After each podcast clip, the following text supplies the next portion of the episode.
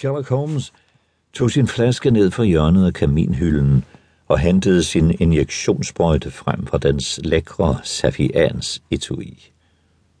Med sine lange, hvide, nervøse fingre satte han den fine kanyle på og smøgede manchetten på venstre skjorteærme op. I nogle sekunder hvilede hans blik tankefuldt på den senede underarm og håndledet, der var oversået med mærker og ar efter tidligere indsprøjtninger. Endelig stak han den skarpe spids ind under huden, trykkede det spændte stempel i bund og sank derefter tilbage i den fløjlsbetrukne lænestol med et dybt suk af tilfredsstillelse. Denne forestilling havde jeg overværet tre gange om dagen, adskillige måneder igennem, men vanen havde egentlig ikke bidraget til at forsone mig dermed.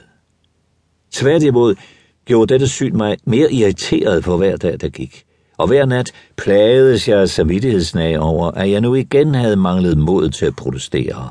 Atter og atter havde jeg lovet mig selv højt og helligt, at ville tage bladet fra munden. Men der var nu engang noget i min husfælles kølige, overlegne væsen, der gjorde, at han var det sidste menneske over for hvem man ville tænke på at tage sig af noget, der mindede om friheder.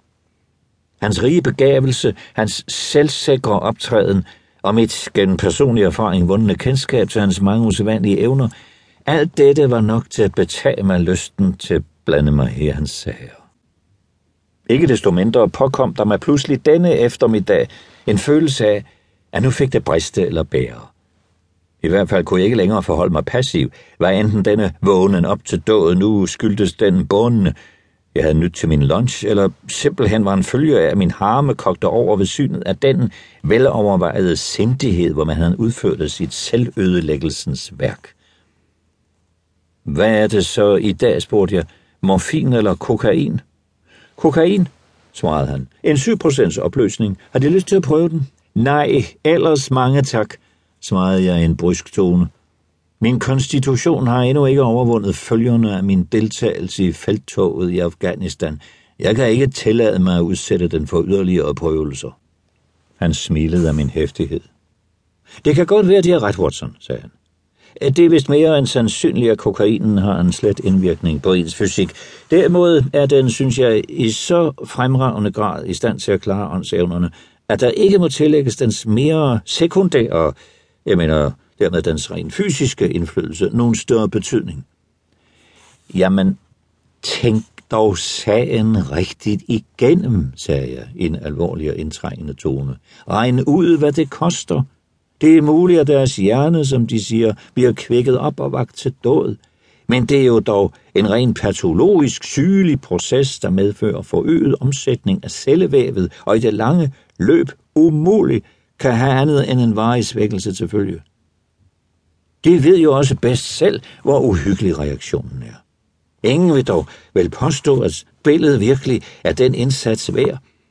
Er der den fjerneste mening i, at de, blot for at opnå en ren forbigående lystfølelse, udsætter dem for den risiko at miste de store evner, som de nu engang besidder? Husk vel på, at her taler jeg ikke alene som ven til ven, men til ligesom læge til et medmenneske, for hvis helbred han til en vis grad er ansvarlig. Holmes lod slet ikke til at tage mine ord fortrydeligt op. Tværtimod, han satte fingerspidserne mod hinanden og lænede sine albuer på stolens arme, ganske som et menneske, der føler sig rigtig oplagt til at konversere.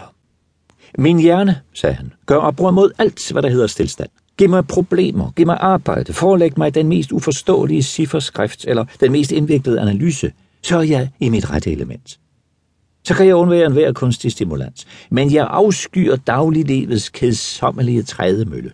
Det er grunden til, at jeg har valgt den ganske særlige livsstilling, jeg indtager, eller rettere sagt har skabt den. For jeg er den eneste af min slags i hele verden. Den eneste privatdetektiv, spurgte jeg og hævede uvilkårligt øjenbrynene. Den eneste rådgivende privatdetektiv, svarede han. Jeg er den sidste og højeste instans i opdagerfaget. Hvis Gregson og Lestrade eller Anthony Jones er kommet længere ud, end de kan bunde, og det er i forbigående sagt noget, der indtræffer med konstant regelmæssighed, bliver sagen forelagt mig.